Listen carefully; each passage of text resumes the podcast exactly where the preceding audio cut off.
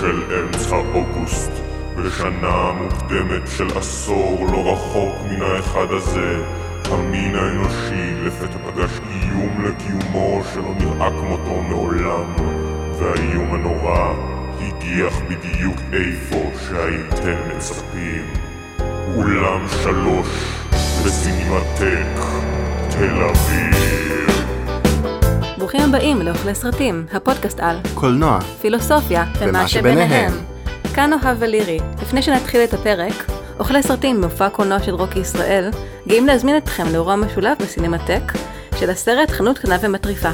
נקליט פרק חי עם הקהל ולאחר מכן נופיע בהקרנה פעילה של הסרט בשילוב עם שחקנים על הבמה. פרטים וכרטיסים בפייסבוק ובאינסטגרם של מופע הקולנוע של רוקי ובאתר הסינמטק. אז נתראה ב-18 באוגוסט, 9 בערב, באולם 3 בסינמטק תל אביב, באירוע ירוק ביותר. והכי חשוב, אל תאכילו את הצמחים!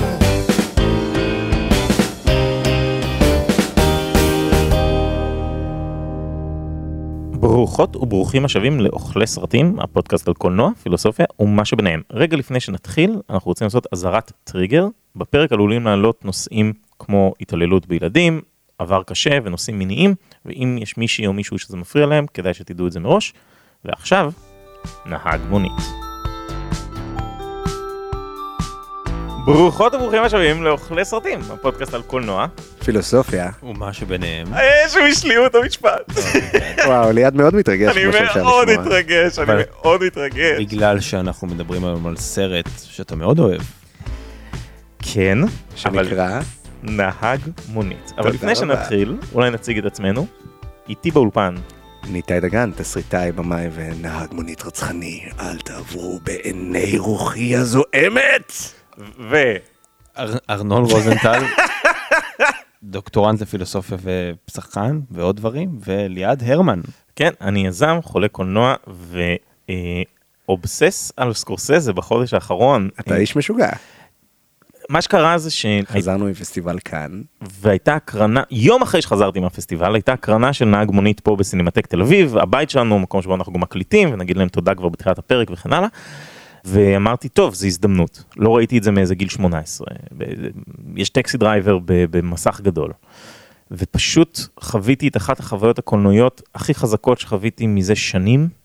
אה, לראות את Taxi Driver במסך ענק עם אולם מלא אנשים, גם גרם לי לראות את הסרט הזה בעיניים חדשות, לראות את Taxi Driver באולם מלא אנשים בגיל 32 גרם לי לראות את הסרט הזה בעיניים חדשות, ויותר מהכל, פשוט הרגשתי את כל מה שהקולנוע יכול וצריך לתת לבן אדם כ- כמדיום של אומנות, ומאז אני obsessed, מאז אני פשוט רואה את כל הסרטים של סקורסזה, קורא כל מה שיש לקרוא על סקורסזה, שומע פודקאסטים על סקורסזה, וחוזר חלילה, ולכן היה לי מאוד מאוד ברור שהפרק שאנחנו מקליטים כמה שיותר מהר, זה אחת מיצירות הקולנוע הכי גדולות שנעשו אי פעם. הסרט שנכתבו עליו יותר ספרים מהדקות בסרט. 1976, מרטין סקורסזה. נהג מונית. אנחנו נחשפים לטראביס ביקל כשהוא נכנס לתחנת מוניות ומבקש עבודה. טראביס מציג את עצמו כגבר בן 26 שהשתחרר בצורה טובה מהצבא וכששואלים אותו למה הוא רוצה לעבוד כנהג מונית הוא אומר שהוא לא מצליח לישון, הוא גם ככה מטייל בעיר כל הלילה אז למה לא לעשות מזה כסף. והוא מתחיל להיות נהג מונית באזורים הכי קשים של ניו יורק בשנים הכי קשות של ניו יורק. וכשהוא נוסע במונית אנחנו נחשפים לאדם שרואה את העיר כמקום מאיים, מלא טינופת, כביב שופכין פתוח, אותו צריך לטהר. ואנחנו הולכים ונכנסים לתוך נפשו של הגבר הצעיר והדי מסוכסך עם עצמו הזה, כשהוא מתאהב באיזושהי מדונה ומצליח לצאת איתה לדייט, ואז לוקח אותה לסרט פורנו כדייט שני, כשהוא חווה דחייה מאוד מאוד קשה ממנה, כשהחברה לא מקבלת אותו, כשהוא לא מצליח ליצור שום קשר אנושי, עד שהוא מבין שהוא חייב לעשות מעשה, ובאיזשהו ניסיון נואש להתנקש במי שעלול להיות הנשיא הבא של ארה"ב, שגם איתו הוא לא מצליח לנהל שיחה, הוא מבין שאפילו זה הוא לא יכול לעשות. ולבסוף, לובש את המוהוק ואת מעיל הקרב, ויוצא להציל זונה בת 12 וחצי בלבד, באקט אלים וחסר תקדים, שבסופו ייתכן ונשמתו יוצאת מגופו, וייתכן והוא נשאר על כדור הארץ ומוכתר כגיבור. לתאר את העלילה של הסרט עושה איתו עוול, כי הסרט במהותו לא עוסק בעלילה, אלא בבחינה אנושית, פסיכולוגית ופילוסופית עמוקה של דמות בודדת שאין לה מקום במין האנושי, ולא משנה מה היא עושה, היא לא מצליחה למצוא את המקום הזה, וככל הנראה גם מרחיקה את עצמה צעד אחרי צעד עד הסוף הידוע מראש. נהג מונית, יצירת מופת.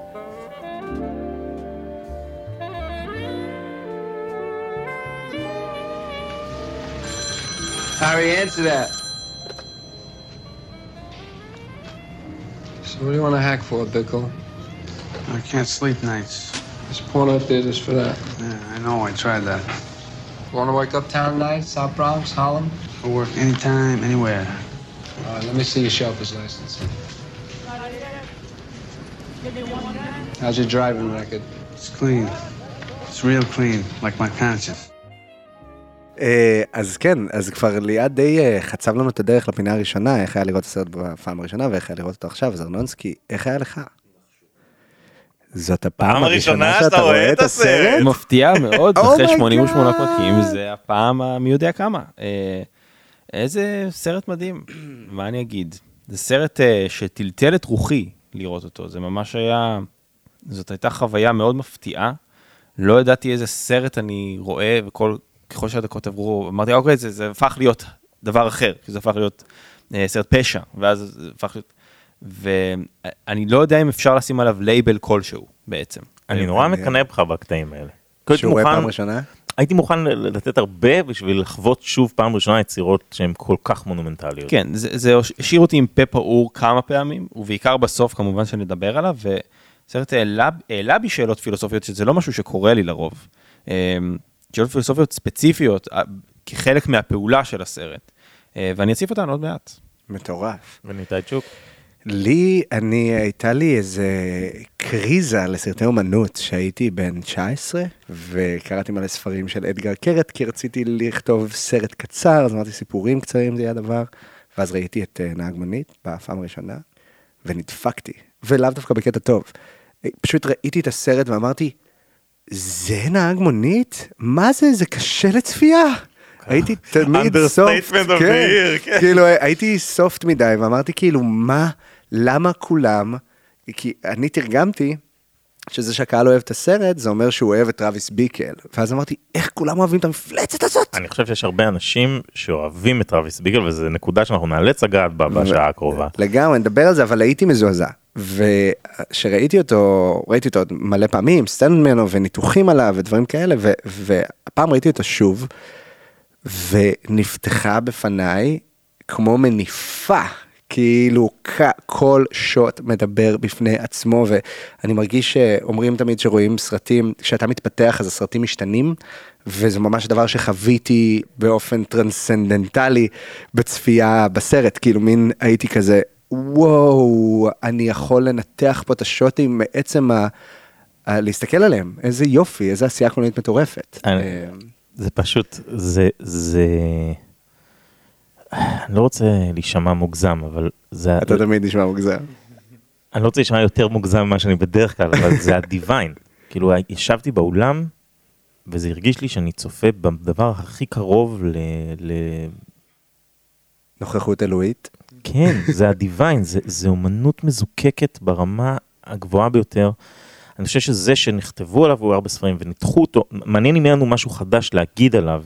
אני, בדרך כלל, לפחות הטייק שלנו, גם אם הוא לא החדש ביותר, הוא מעניין אותי, כי מאוד, גם מאוד מאוד מעניין אותי לשמוע איך אתם חוויתם אותו, אבל עוד לפני שאני נכנס לניתוחים, פשוט החוויה ה-raw, הישירה, המיידית, היה כמו, אני, אני לא יודע איך לתאר לכם את זה, אני, אני, עדיין- אני רחוק, הכי רחוק שיכול להיות מאדם מאמין, ולכן החוויות הדיוויין שלי הן בדרך כלל נעוצות בתרבות ואומנות, אבל זה היה כמו לשמוע את בואי, זה היה כמו, זה היה אלוהי. כמו כאילו זה, ללכת לכותל. זה, זה מטורף, לא חוויתי כזה דבר בקולנוע שנים על גבי שנים, ואולי כדאי שנדבר למה. אולי, לגמרי. אני רק אספר בהקשר למה שליעד אמר, שפול שריידר שכתב את הסרט, הוא גם עשה את פרסט ריפורם שדיברנו עליו באחד מהפרקי ההמלצות שלנו, והוא כתב ספר שנקרא Transcendental Style in Film, שהוא בעצם לוקח סרטים של אוזו, ברסון ודרייר, והוא מדבר על האופי, דיברנו על זה ממש בהמלצה על First Reform, על האופי השמימי שיש למצלמה את היכולת כאילו לייצר. אז זה נראה לי לא במקרה שאני ואתה חווים את הדבר הזה מול הסרט, אבל אבל זה... Having said צריכים that. לייצר את זה, כן. יש כל כך הרבה נקודות התחלה להתחיל לדבר על הסרט הזה, זה באמת מה שליעד אמר עכשיו, אמרת דמות בודדת, התכוונת בטח לבודדה, כלומר אה, דמות זה שהיא סינגולר כן. and lonely. חד משמעית, ובאמת לא, לא רק בצפייה בסרט, אלא גם התסריטאי פול שרדר אמר שהוא אה, חשב שהוא כותב תסריט על בדידות, אבל הוא גילה תוך כדי הכתיבה שהוא כותב תסריט על הפתולוגיה של הבדידות, על כך שהאדם הבודד מבודד את עצמו יותר ויותר בפעולותיו, וקובר את עצמו יותר ויותר בתוך המקום הכי כואב לו, שזה להיות בודד. והבדידות יוצאת, אני מרגיש, מכל דמות בסרט הזה, ובעיקר כמובן מהגיבור שלנו, שזה מוביל אותו ל... באמת אמרת אקט אלים, וטוב, עולות לי המון המון שאלות, אבל על כאילו, האם הוא רצה לעשות איזשהו תיקון, וזה יצא לו מאוד עקום, או...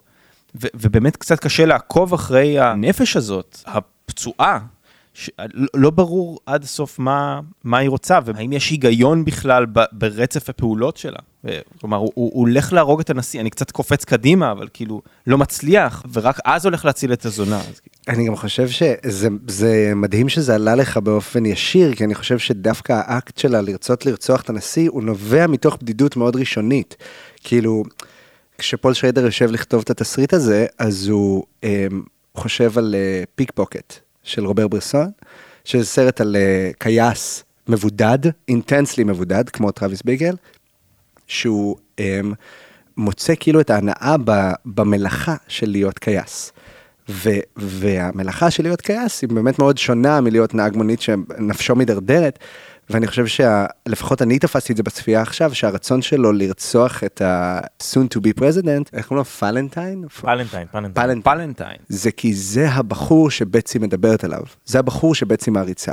הוא גם פגש אותו. בדיוק, כן, ו- ו- ו- וזה אחד המפגשים הכי קרינג'ים שראיתי בתולדות הקולנוע, אבל גם נגיע לזה. וגם כשהוא פוגש אותו, כמו שליעד אמר בתקציר, שבעצם ה, הוא רואה, הוא ממש אומר את זה שם, שהעיר היא כמו אה, ביוב פתוח. הוא כאילו דורש מהבן אדם הזה לנקות את העיר, הוא רוצה שזה יבוא מבחוץ, עד שהוא מבין שזה חייב לבוא מבפנים. ואיך הוא נחנק, הפוליטיקאי, שרגיל לשאול את השאלה, מה אתה חושב שלא בסדר? וזה, ואז כאילו, הוא אומר, לא, עזוב, אני לא מבין פוליטיקה. לא, לא, מה, מה אתה חושב שלא בסדר? יוצא עליו ופתאום ב-200 יוצא השד הגזעני הדוחה הזה, והוא פשוט, הוא לא, הוא לא יודע איך להתמודד עם זה. כן, כן. כן. עריכה בסצנה הזאת, שהיא יוצאת. דופן, כי אנחנו, אנחנו נעים כל הזמן, בין שלוש זוויות. ב- כן, אבל בין שתי דמויות. כן. יש לנו את ה- את ה-point of view של טראביס, ביקל, ואת of view של הפוליטיקאי. זאת אומרת, בהתחלה אנחנו עם טראביס, רגיל, הוא נוהג, ואז הוא קולט מי יושב מאחורה. וכשהשאלה הזאת נשאלת, אנחנו מתהפכים, מהנקודת מבט. עכשיו, איך זה קורה? שפלנטיין קולט שהוא מדבר עם הנהג מונית, ומתחיל לשמוע מה יש לו להגיד, הוא מחפש איך הוא יוצר איתו. קשר אנושי, ואז יש לנו cut ל extreme close-up ל tag של נהג המונית, כאילו. כן. עכשיו זה ברור שלא טראביס מסתכל על זה ולכן אנחנו כצופים מבינים תת הכרתית שאנחנו עכשיו בכיסא האחורי. אנחנו נהיינו זה ואנחנו שואלים ואז אנחנו מזדעזעים יחד עם פלנטיין אנחנו מזדעזעים ממה שהאיש הזה אומר שהוא אומר צריך לעשות פה טבח כאילו זה, זה מה שהאיש אומר ואז כשמגיעים לסוף הסצנה והוא יוצא אנחנו רואים את פלנטיין מזדעזע יחד איתנו הוא יוצא מהמונית אנחנו בראש ממשיכים להיות עם פלנטיין. מה שקורה דה פקטו קולנועית, שסקורסזה עובד עלינו, שלמעשה אנחנו עוברים לנקודת המבט של טראביס, אבל אנחנו עוד לא יודעים את זה. ואז הוא בא ללחוץ לו את היד, אנחנו חושבים שאנחנו עם פלנטיין. הוא לוחץ לו את היד, תודה, היה כיף לדבר איתך, הולך, מסתכל על העוזר שלו, העוזר שלו דופק לו פרצוף של מי הדוד ההזוי הזה, והוא עושה לו כזה, אני לא יודע, ואז יש cut לתוך המונית, ואנחנו רואים שטראביס ראה את זה בדיוק כמונו. ושגם אם בעיני פלנטיין טראביס יצא סבבה טראביס יודע שפלנטיין, לא סופר אותו, והוא כן. יודע שהוא הוא לא, זה עוד מישהו שהוא איבד ועוד קשר שהוא פשוט מסרב להצליח לייצר, וזה שובר, שובר ברמות. וזה היה הרגע הכי קשה לי לצפייה, לא, באופן אישי, ממש רציתי להעביר. וואו, בכל הסרט? זה הקרינג' לי את החיים, השתיקה הזאת המביכה אחרי שהוא סיים את המונולוג, ו- ומה שפלנטיין אומר, אוקיי, כן, יש שם, ואני רק חייב להגיד אנקדוטה שהזבל ברחוב היה זבל אמיתי ברובו, כי הייתה שביתה אז באותה תקופה בר- ברחובות העיר. Can I ask you something, Travis? Sure. What is the one thing about this country that bugs you the most? Well, I don't know. You know, I don't follow political issues that closely, sir. I don't know. Oh, well, there must be something. Well, whatever it is, he should clean up this city here because this city here is like an open sewer, you know? It's full of filth and scum. And sometimes I can hardly take it. Whatever ever becomes the president should just really clean it up. You know what I mean? Sometimes I go out and I smell it, I get headaches, it's so bad, you know? And they just like, they just never go away, you know? It's like, I think that the president should just clean up this whole mess here. He should just flush it right down the fucking toilet. לימים, הרבה נקודות של מאחורי הקלעים של הסרט הזה באות לידי ביטוי בסרט הבאמת היום, שעליו נתווכח בסוף הפרק אולי כבונוס, אה, הג'וקר, שהיה מת להיות רבע. אה, סרט מדהים, סרט מדהים. לא, מאוד, אל אבל. אנחנו נגיע לזה בסוף בסוף הפרק, אה, כבונוס. אני חושב שלפני שנצלול, כי אה, זה פשוט, זה קורה לנו, אנחנו לא מצליחים, כן. אבל כן בוא- כדאי לתת רקע על שלושת היוצרים הגדולים הללו. אז בואו נתחיל מדנירו. אתה אומר, נתחיל מזה שעל המסך. כן, נתחיל מזה שהיה מסך ואיך הוא הגיע לשם. למעשה, דה נירו היה חבר טוב של דה פלמה. וסקורסזה, כידוע, היה חלק מחבורת, אה, כמו שדיברנו עליו גם בווידאו שלנו על הוליווד של שנות ה-70, היה חבורה של ה Film Brats, שכאילו יצאו מאוניברסיטאות לקולנוע ובאו לעשות קולנוע, וכולם עברו אצל רוג'ר קורמן וכן הלאה. וכשהוא עושה את Mean Streets, הסרט המשמעותי הראשון שלו, דה פלמה משכנע אותו ללהק לתפקיד המשני את החבר שלו, רוברט דה נירו. עכשיו, הוא נותן שם כזה תפקיד משמעותי, כג'וני בוי, שבהקרנת ה rough cut של Mean Streets בבית של פרנסיס פורד קופולה, קופולה עושה לו, מי זה? כי הוא בדיוק ליהק לסנדק 2, מלהק דה נירו לתפקיד אה, הסנדק הצעיר בסנדק 2. סנדק 2 יוצא, דה נירו זוכה באוסקר, ועכשיו המפיקים של הסרט ופול שריידר מכתיבים לסקורסזה שזה הולך להיות השחקן הראשי שלו, ולא רק זה, הם יודעים שהוא רוצה את הרווי קייטל כי איתו הוא עובד, אבל הם מוכנים להחליף את הבמאי, לא מוכנים להחליף את השחקן, וסקורסזה למעשה די נתקע ולעבוד עם הדנירו הזה, שהוא לא כל כך נהנה לעבוד איתו ב Mean Streets, ומתוך העבודה המשותפת ובאמת היצירת מופת הזאת, הם המשיכו אחרי זה לעשות עוד...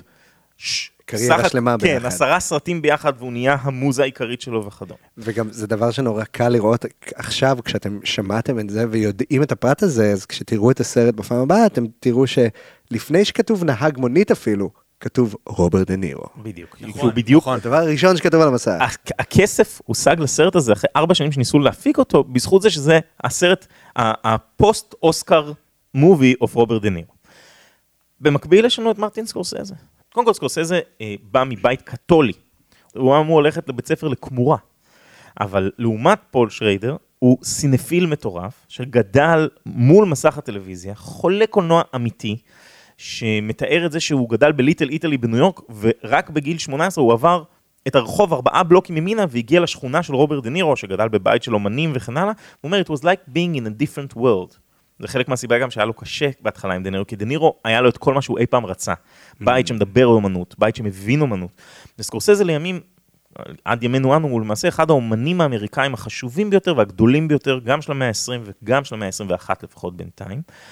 אנחנו נקדיש לו עוד פרק שלם, כי זה פתח לנו את התיאבון וכן הלאה, אבל בהקשר פה חשוב לנו לדעת שהוא קודם כל עורך, הוא היה צלם בסרט של וודסטוק, שזה סופר מגניב. את זה לא ידעתי. את הסרט הראשון שלו לקח ארבע וחצי שנים לעשות, והוא תמיד חושב, כל סרט שהוא עושה, הוא חושב שזה הסרט האחרון שלו, לפחות עד גיל די מאוחר, והוא מגיע לסרט הזה בניסיון להוכיח שיש בו משהו שהוא מעבר לאלימות והאקשן וכן הלאה. והחלק הקריטי באירוע פה זה שסקורסזה רודף אחרי פול שריידר, כי הוא מאוהב בתסריט הזה שנים, ורק שייתן לו את, ההזדמנות, שייתן לו את הזכות. באמת אחרי Mean Streets, שריידר לא ספר אותו בשלושה סרטים הראשונים שלו, ורק אחרי Mean Streets הוא בא ואומר, בסדר, אין בעיה. בשריידר. אין בשריידר. בעיה. ומי שמחברת בין כולם וגורמת לסרט הזה לקרות, היא חביבת הפודקאסט פולין קייל, מבקרת אה. הקולנוע הגדולה, שהסיפור שלה פוגש את אולי ה auteur המרכזי של היצירה הזאת, וזה פול שריידר. ופה אנחנו נכנסים גם לאזור הטריגר של הפרק. פול שריידר, בדומה למרטין סקורסזה, בא מבית מאוד מאוד דתי. אבל אם סקורסזה בא מבית קתולי של הורים איטלקים אמריקאים שמראים אהבה בדרך שלהם, אבל סך הכל תומכים, פול שריידר ואחיו לנארד מגיעים מבית אה, מתודיסטי רפורמי הול- הולנדי, שזה מעין סוג של תת-כת כזאת ב Methodist Church. וואט. מבית מאוד מאוד קשה. אה, האחים שריידר לא ראו סרט עד גיל 17, כי היה איסור מוחלט על קולנוע וטלוויזיה בבית. הם היו חוטפים מכות באופן קבוע מאבא שלהם כל פעם שהם היו עושים משהו שנגד הדת. אימא שלהם הייתה דוקרת אותם בסיכות לפני השינה כדי שיכינו אותם לסבל האינסופי שמחכה להם בגיהנום. What. אה, oh my God. ו- וזה מסתיים פחות או יותר בגיל 17, שבו אה, פול ולנרד מתגנבים לקולנוע ורואים את הסרט הראשון שלהם.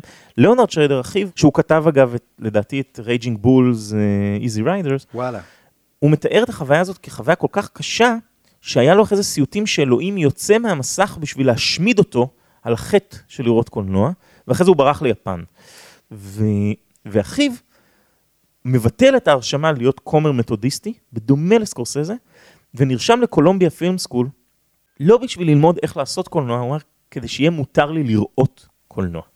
וכשהוא עובר לניו יורק, הוא פוגש את פולין קייל שמאמצת אותו, מסדרת לו עבודה כמבקר סרטים, על אף שהוא לא ראה כמעט סרטים מעולם, וכשהוא שולח לה את התסריט של Taxi Driver, היא מספרת שהיא קראה אותו בלילה אחד, והיא כל כך נבהלה מטרוויס ביקל, שהיא פשוט שמה את התסריט בחדר אחר מתחת לכרית. וואו. אה, פול שריידר חי, עובר ל-LA film school, מנסה לכתוב תסריטים וכדומה, הוא נכנס ל frenzy של אלכוהול ואלימות, בו הוא נזרק מהדירה, זרקה אותו בת זוגתו, והוא חי בתוך מכונית ומעביר את הלילות בצפיית פורנו בקולנועים מזופתים, עד שלבסוף הוא מתאשפז מכיב קיבה מרוב אלכוהול. והוא אומר שבלילה אחד בבית חולים, בלילה שבו הוא מתעורר, התסריט בוקע לו מתוך הראש, והוא כותב את כולו במכה אחת. הוא לוקח חדר במלון, קונה מכונת כתיבה, אקדח 38 מילימטר, לא נכון. שיושב לצד ימין של המכונת כתיבה, כדי שכל פעם שהוא נתקע ב writer's block, הוא יכול לירות לכיוון המכונה, ומצד שמאל, כתר קוצים מנחושת שהוא הזמין במיוחד, מחודד להפליא, כדי שכל פעם שהאגו שלו עולה, הוא יוכל ללבוש אותו על ראשו ולדמם כמו ישו לתוך מכונת הכתיבה. ומתוך שבועיים של טרללת בבית המלון, פורץ התסריט ל Taxi Driver. ומה שאנחנו רואים על המסך לא יכול לא להיות חלק מנשמה הכי שחורה, הזפת של הקיום האנושי. הוא כותב עוד תסריט במהלך הזה של Rolling Thunder, אחד הסרטים האהובים על טרנטינו, שגם הייתה הקרנה מיוחדת, והוא הקדיש לו שיחה שלמה בפסטיבל כאן האחרון, שלצערי אנחנו פספסנו, כי זה היה ממש כבר ביום האחרון. כן. אמ, ובשניהם קורה משהו מוזר. הגיבורים הם חרא של אנשים, הם גזענים בתכלית, ובשניהם הסטודיו מחליט לשנות פרט מאוד חשוב בתסריט כדי להפוך אותם לעוד פחות נוראים. פול שריידר וסקורסזה לא מסתדרים, הם רבים על הכל. השחקן, הליהוק, הצילום, על כל דבר, אבל בסופו של יום מצליחים להביא את הסרט לכדי גיבוש ולעשות עוד ארבעה סרטים ביחד. אני חושב ש... וסליחה על המונולוג, אבל אני חושב שהרקע הזה הוא גם טרללה וגם מאוד חשוב כדי שנוכל להתחיל אולי לחקור את נפשו של טרוויס ביקל ואת היצירת קולנוע המטרילה הזו. Can I help you? Yeah, what's your name? My name is Travis. That's nice. What can I do for you? I'd like to know what your name is. What's your name? Give me a break. You can tell me what your name is. I'm not gonna do anything, you know. It's... Do you want me to call a manager? Oh, you don't have to call the manager. I mean, I'm just asking. Troy! All right, okay. I'm just. אני חושב ש... טוב, עברנו על סקורסזה מהר, אנחנו לא נדבר עליו כי יש לנו פרקים שלמים ויובלות לדבר עליו, אבל כן. חשוב לציין שדבר שגם אמרנו בווידאו על אה, הוליווד החדשה, סקורסזה מאוד מושפע מגודר בסרט הזה, מאוד. מאוד. ואפשר לראות את זה בשוטים אה, מדויקים, כאילו, גודר המציא דברים שאחר כך סקורסזה בא ומשתמש בהם, ואתה אומר, אתה, גם אם אתה לא יודע שמדובר בגודר שהמציא, אתה אומר, וואו, זה דימוי קולנועי מטורף, וכאילו, קשה, יחד עם זה שבאמת נפשו הכואבת של שרי- שריידר, שכאילו, וואו, איזה סיפור איום ונורא וקשה, כאילו, אי אפשר לנתק אותה מהספריית קולנוע המהלכת הזאת שנקראת מרטין סקורסזה. זה, זה חיבור מושלם לפודקאסט שלנו, כי מדובר למעשה בשני יוצרים שאחד לא ראה סרט עד גיל 17, אבל קרא כל פילוסוף שהוא הצליח לשים עליו את הידיים, והשני איזה סינפיל עכבר קולנועים שרק תן לו סרטים ניסיוניים צרפתיים משנות ה-30, או film noir משנות ה-40, או whatever, שגם השקיע את הקריירה הראשונה שלו בלהיות במאי קולנוע עם 24 סרטים, הקריירה השנייה שלו בלהיות דוקומנטריסט עם 28 סרטים, והקריירה השלישית להקים foundation שעד היום עשה רסטורציה ללמעלה מאלף סרטים. כאילו, האיש מאוהב בקולנוע. כן, הוא קולנוע. והחיבור ביניהם יוצר פה משהו שהוא באמת... אני לא יכול, אני רק, רק מרעיף שבחים, אבל כן. מה יש לי עוד להגיד? לא, אבל, אבל אפשר לדבר על זה בקטע טכני, כאילו, אני לא יודע אם אתם זוכרות וזוכרים את השוט בין ההגמונית, שהוא שם כדור אה, שיעזור בשינה, זה כדור שמתמוסס כן, במים. כן, ושומעים אותו אחר כך. כן, ו- אבל המקום הזה שהוא שם את הכדור הזה והבועות עולות, וזה קלוזאפ של, ה- של הכוס, שאיך לא היא דימוי, זה בעצם רפרנס ל... Three Things That I Know About Her של גודאר, שבעצם שם הוא משתמש בשוט של כוס קפה, שהמערבולת בתוך כוס הקפה בעצם נראית כמו שביל החלב. וכשאתה רואה את הקרמה הממוססת שהיא שביל החלב, אז אתה אומר, אוקיי, זה דימוי גם בתוך הדיאלוג הזה, כאילו ל, ל, ל, לכל הגלקסיה. ופה הכוס הזאת היא דימוי לסערת רגשות ולפרנזי ההולך ומתגבר אצלו, וזה כאילו, אתה רק רואה את הכוס הזאת ואתה אומר, אה, הנה, גודר, בום, איזה יופי, כאילו. אה, אתה נוגע בנקודה הכי חשובה אולי באמנות של סקורסזה ובאמנות הקולנוע בכלל, כן. שכאילו אמנות הקולנוע כמדיום אומנותי הוא אמנות של דימויים ויזואליים. זה מה שאני חושב שאנחנו מאבדים מאוד בעידן המודרני של הטלוויזיה, שבו הטלוויזיה נהיית הרבה יותר משמעותית והקולנוע נהיה יותר דומה לטלוויזיה, שזה הרבה יותר טקסט. סקורסזה מבין ויודע שהדבר הכי חשוב, אם לא היחיד החשוב, בקולנוע, זה היכולת לתת דימוי ויזואלי שלא יכול להתקיים במדיום אחר. כי אם, ב, ב, אם, אם נקרא את הספר, אחד הספרים ש, שהוא ביסס עליו, אני יודע, אה, אה, אה, יומנו של אה, would be assassin או whatever, כשעובר על, על דמות סערת רגשות, יש לנו את כל היכולת לחיות בתוך הראש שלו ברמה טקסטואלית. בתוך פרוזה. כי אנחנו כאילו עוברים בתוך התודעה, ו- ואפשר לראות את זה ולחוות את זה ממש דימוי אחרי דימוי במילים. ומה שסקורסזה מבין יותר כמעט מכל קולנוען אחר, זה שלא רק שיש לי את היכולת להעביר מה שקורה לדמות בתוך הנפש כמבע image, דימוי ויזואלי. דימוי ויזואלי, אלא בהכרח כשיש דימוי ויזואלי על המסך, הוא דימוי. כן. זאת אומרת, אין משהו שאני מראה על המסך שאיננו מהווה דימוי, והוא עשה את זה מגניב עם הכזה דוקומנטרי על ההורים שלו שמכינים פסטה או whatever, אבל הוא מבין שאם יש משהו על המסך, זה בהגדרה דימוי ויזואלי, ולכן אין שוט שאין לו משמעות. אין, לא, אין כזה דבר כמו בסרט מארוול או whatever, שקורה שוט כדי שאני אבין מה קורה בעלילה, או... כל דבר, ללא יוצא מן הכלל, הוא בהכרח מעצם קיומו על גבי המסך דימוי למשהו אחר, ואני חי בתוך העולם הזה. וזה דבר שאנחנו נוטים לשכוח כשאנחנו באים אה, לראות סרטים סתם כצופים אה, אה, כאילו עם עין בלתי מזוינת לקולנוע, אנחנו אומרים, אה, אוקיי. אה, אני בא לראות סרט, אני בא לראות עלילה. זה בן אדם שקורא לו דבר, ואז עוד דבר, ואז עוד דבר, ואז עובר שינוי.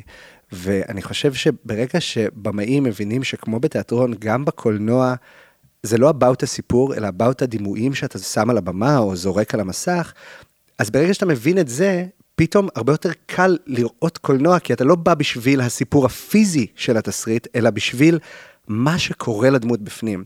ואז ברגע הזה, הסרט צריך להחליט, או התסריט צריך להחליט אם הוא תסריט מבוסס עלילה, עם הדימויים הוויזואליים שנמצאים על המסך, או שהוא פורטרט של דמות. ואני חושב שכאן זה הולך יותר לפורטרט של דמות. דבר שאני חושב שליעד לא יאהב שאני אומר, אני חושב שאחד הבימאים שמבינים את זה הכי חזק וזורקים את זה למסך הכי חזק ב-2023, זה וס אנדרסון. חד וחלק. אני חושב שווסט אנדרסון הלך לאיבוד בעולם הדימויים. אז זהו, אנחנו נדבר על זה בפר... בפרק על וס, אבל אני חושב שיש משהו מאוד חזק בסימטריה ובאסתטיקה שלו, שאתה לא יכול להתייחס לשוט אלא כדימוי. כי הוא, הוא פשוט לא ככה נראה העולם. אוקיי, אני מחזיר אותנו אבל לטקסט סידר. לגמרי, לגמרי. למה שאתם אומרים, הדימוי הוויזואלי, וכאילו נורא רציתי שאוקיי, נתחיל לדבר על טרוויס, אבל אם כבר אתם מדברים על, על כל החוויה שאנחנו אה, נחשפים אליה בתור חשפות ל- למרחבו הפנימי של, של הדמות או של הדמויות, אז אה, המוזיקה פה היא הדבר בעצם... ממש. אה, ברנרד הרמן, מה זה? הוא ש- הלחין ש- עוד סרט, שהוא היה הפרק. הראשון הוא היה בעצם שלנו, הרוק- שנקרא פסיכו. נכון. נכון, וסיטיסן קיין, והבן אדם נפטר כמה ימים אחרי ההקלטה האחרונה, בעצם מה שקרה, קודם כל סירב לחלוטין לקחת חלק ב... וואלה. אה, כן, בסרט, כי הוא אמר, אני לא עושה סרטי מכוניות, ואז הוא קרא את התסריט ואמר, אוקיי. ותוך כדי היצירה, אה, הוא, הוא סיים להקליט, וסקורסזה אמר לו, אני, אני צריך עוד, עוד משהו, אני צריך עוד איזה מין, איזה מין, אני לא יודע איך לתאר את זה, אתה מכיר את הסיפור ליד?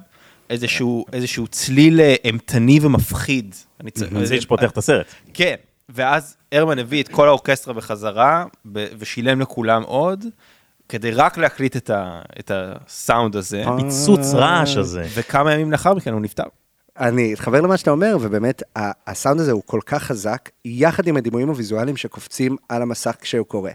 כי... הסרט נפתח ב- בזה שהאדים שרוחשים מתחת לפני השטח, אדי ה subway של ניו יורק, מתפרצים החוצה בזעקה, ואז ג'אז. וזה, וזה אה, פשוט יצירת אומנות בפני עצמה, המוזיקה הזאת, זה, זה מבריק לחלוטין, זה מטלטל, זה מפחיד. שמעתי את השם Taxi Driver כל חיי, ואמרתי, על מה כבר הסרט הזה יכול להיות? כאילו, נהג מונית, כאילו, וה, והסרט נפתח, ואני אומר, oh my god, אני נחשף פה למשהו חמור.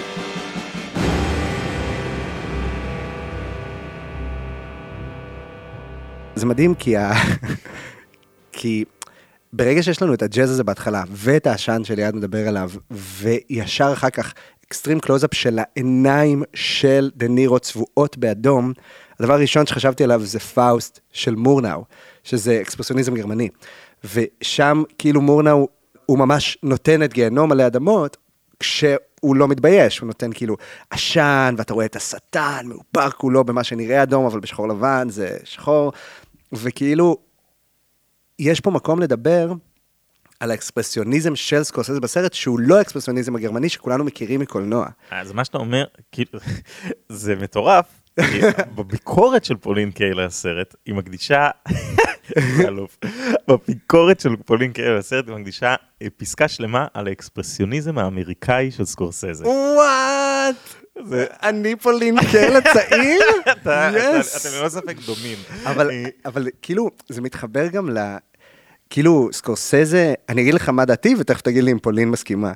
כאילו, המקום של נהג מונית בתוך האקספרסיוניזם של סקורסזה, הוא מקום שכאילו שווה ללמוד ממנו על עשיית סרטים בכלל. כי כשדבר אקספרסיוניסטי קורה בסרט, כמו כל הדמויות צבועות באדום בגלל תאורה, אתה יכול להגיד, אוקיי, זה עכשיו פשוט קטע אקספרסיוניסטי מפירו המשוגע של גודר, הן פשוט צבועות באדום כי ככה בא לבמאי, אקספרסיוניזם נטו, או שאתה יכול לאט לאט ללכת אחורה בדרגות הווליום של האקספרסיוניזם ולחבר אותם ריאליסטית למה שקורה בסרט. ונהג מונית עושה את זה כל הזמן. כאילו, אנחנו כל הזמן. רואים את האור האדום, נגיד אם נשתמש בשוט הזה, אז זה אור אדום על extreme close-up של עיניים, אני לא מכיר את הדמות, אבל מבחינתי הוא המפלצת או שטן, ואז האור הופך לכתום וירוק, הוא מול רמזור, ביי, זהו, ריאליזם. בכל רגע זה שיש כמעט לנו... אקספרסיוניזם דיאגטי. כן, כאילו, שנוצר על ידי תאורה. אבל בתוך עולם הסרט. כן, כן. כאילו, כאילו, ב, אם אנחנו רואים, וזה אחד הסרטים אה, שמצליחים בעיניי להעביר את ה-point of view, את הנפשית, של דמות אל מול עולם, זאת אומרת, כשאני רואה את הסרט, אני רואה את העולם שטראביס ביקל רואה. כן. אני, אני לא יכול לראות משהו אחר. וטראביס ביקל רואה כשרע, אז מאוד מאוד רע, וכשאדום, אז הוא מאוד מאוד אדום, זאת אומרת, זה מתקיים, דיאגטי, מתקיים בתוך עולם הפנימי של הסרט, אבל משפיע באמת על האומנות, על האקספרסיוניזם. ומה ש, שפולין אומרת, בדומה למה שאתה אומר, זה שהוא משתמש בכלים דוקומנטריים כמעט, זוויות מצלמה דוקומנטריות, בעזרים אמיתיים שנמצאים בתוך עולם אמיתי, כדי להדגיש, to express, נכון? להדגיש את האלמנט האומנותי שאמור להעביר בצופה רגש. מדהים. וזה גם כאילו ממש חזק כשאנחנו, נגיד רואים סתם את uh, ג'ודי פוסטר בפעם הראשונה, את, ה- את הזונה בת ה-12 וחצי. אז היא נכנסת למונית והיא אומרת, סע, סע, קח אותי מפה. והוא לא יודע מה היא רוצה ממנו, ואז אנחנו רואים את הסרסור, אבל בעצם לא רואים אותו. אנחנו רואים מרפקים, ידיים, וכל מה שהוא אומר זה בי קול ביץ', בי קול, מנסה לקחת אותה מהמונית, וזה כל כך חזק, כי החלונות של המונית מאפשרים לנו לראות חתיכה אחת מהגוף שלו. רק את הידיים ואת החלציים, כאילו את האזור של הבולבול. ברגע שיש לך את המסגרת הזאת של החלון של המונית, פתאום אתה מתחיל, אני לפחות התחלתי לחשוב גם, אוקיי, מי זאת הדמות הזאת, מי זה הסרסור הזה, בא לי להכיר אותו, אני רוצה לדעת מה זה המסתורין שאופף אותו, כי אני לא רואה לו את הפנים. והמחשבה השנייה שעולה, אז מה זה החלון הזה?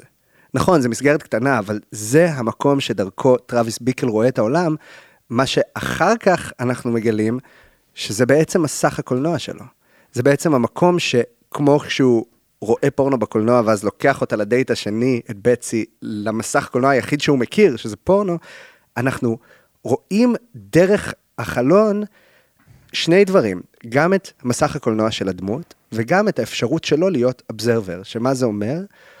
הוא גם מת להיות בחוץ, להיות חלק מהעולם הזה, והוא גם מנותק ממנו.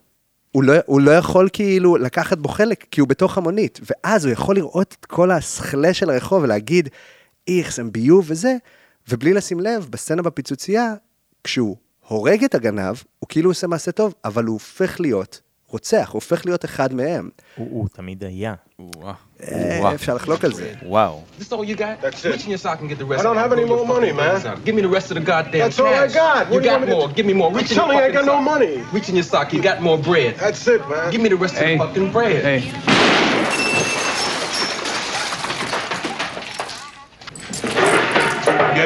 Yeah, I got him.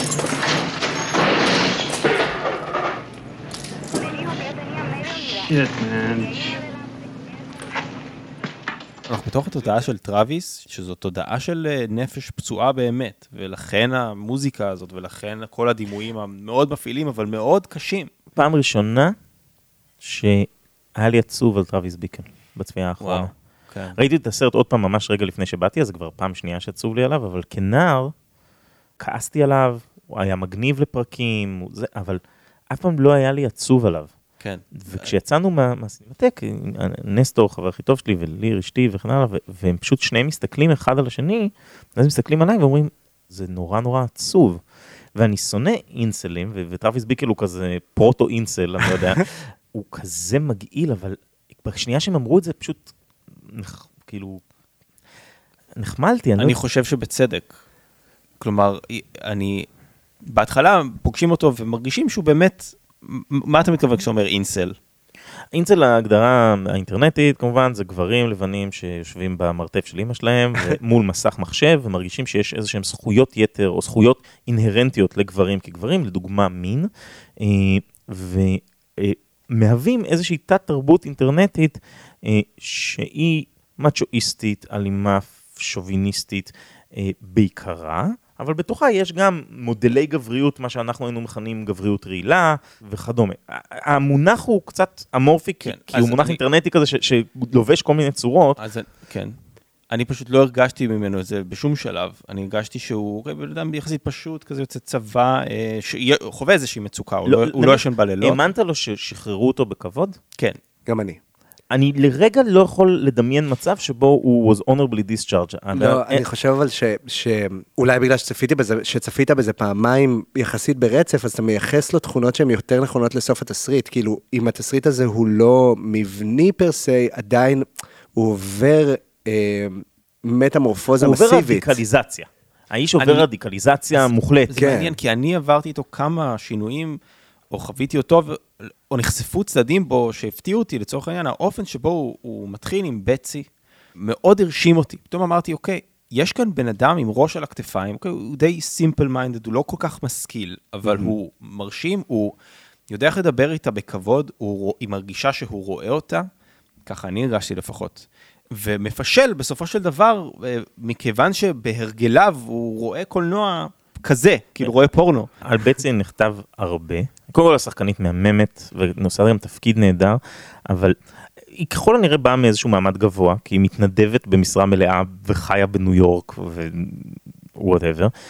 סקורסזה שם אותה בטח בשוטים הראשונים בתור המדונה, נכון? הבלונדה, המהממת.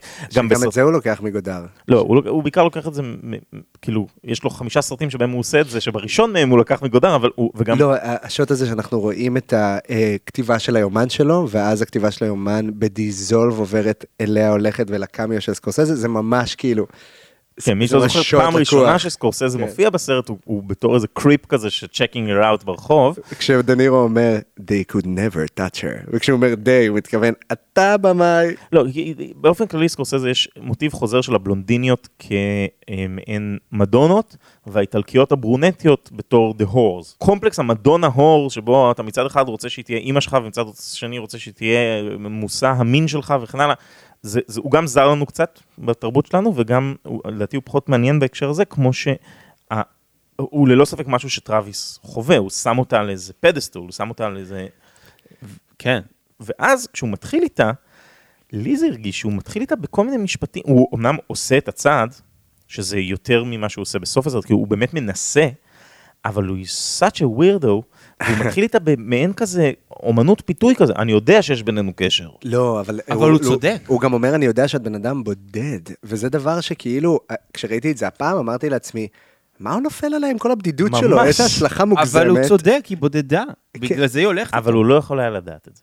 הוא צודק, נכון, ובגלל זה היא הולכת איתו, אבל הוא out of nowhere בא והשליך עליה סט רגשות כדי שהיא תהיה איתו, ואז זה עוד יותר מוגזם בדייט, שהוא אומר לה כאילו, הרגשתי שיש בינינו אנרגיה שלא יכולתי שלא להרגיש, לא הרגשת את זה. הוא כבר מקנא לה על הבחור השני, כבר, כן. מה- מה מערכת היחסים שלך עם הבחור ההוא? כן. I can tell, משהו not שם לא. עובד, כן.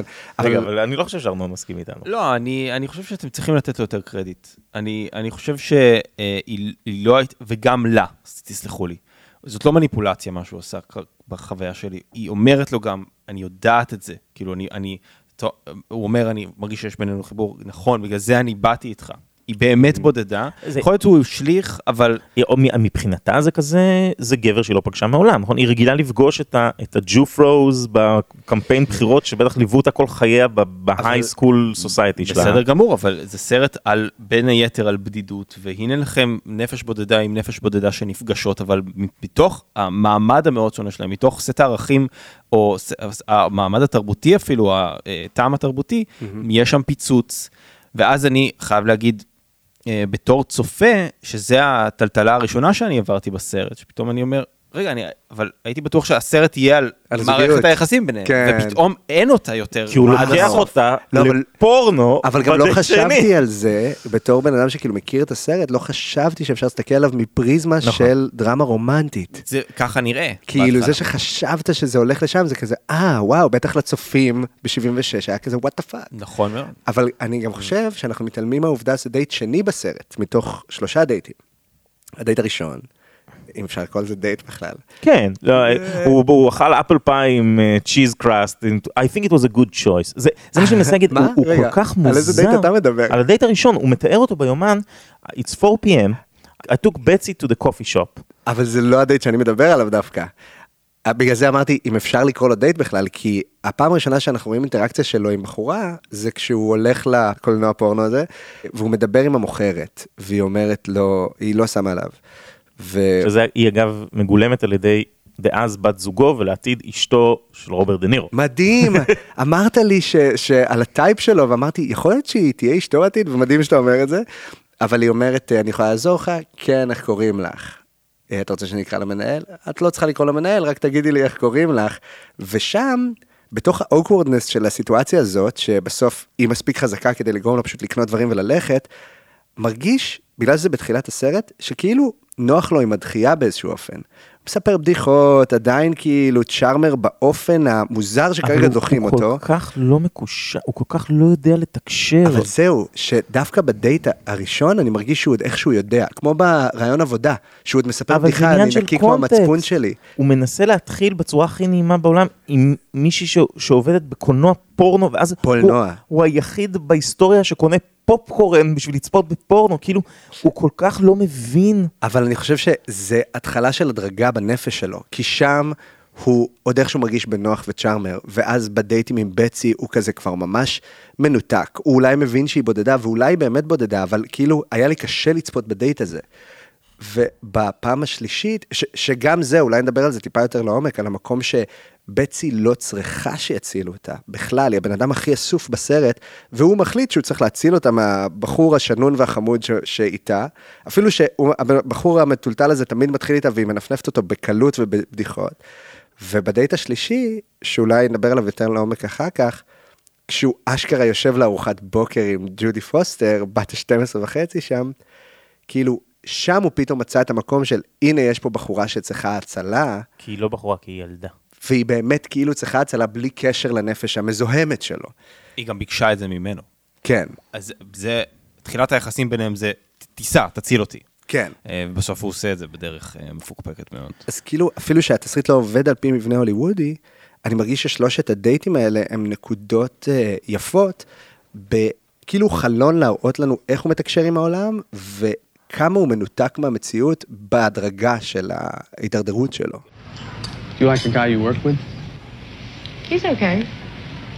Yeah, but I know, but do you like him? Well, he's funny and he's very good at his job. He's okay. Though he does have a few problems. Uh, I would say he has quite a few problems. His energy seems to go in the wrong places.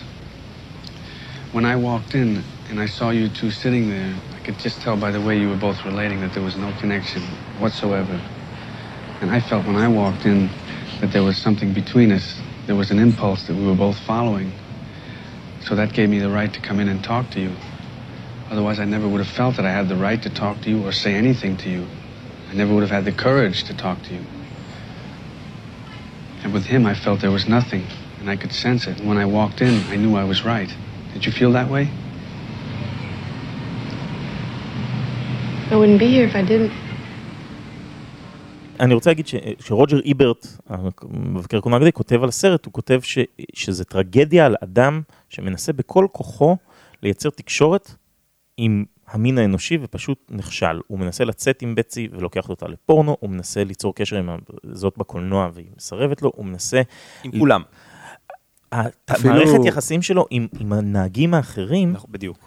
חוץ מזה שהוא גזען והוא שונא שחורים בצורה מובהקת, הוא מבין וכשהוא מאבד את בצי, וכשהוא רואה את הזמן, שהוא הוא, הוא הולך ו, ומידרדר לתוך הספירלה הנפשית האישית שהוא בונה לעצמו, הניתוק האנושי הזה שהוא בונה לעצמו, הוא מבין שמשהו לא בסדר, ואז הוא ניגש לוויז, לנהג מונית המבוגר, והוא הוא, הוא ממש, הוא, זה, זה...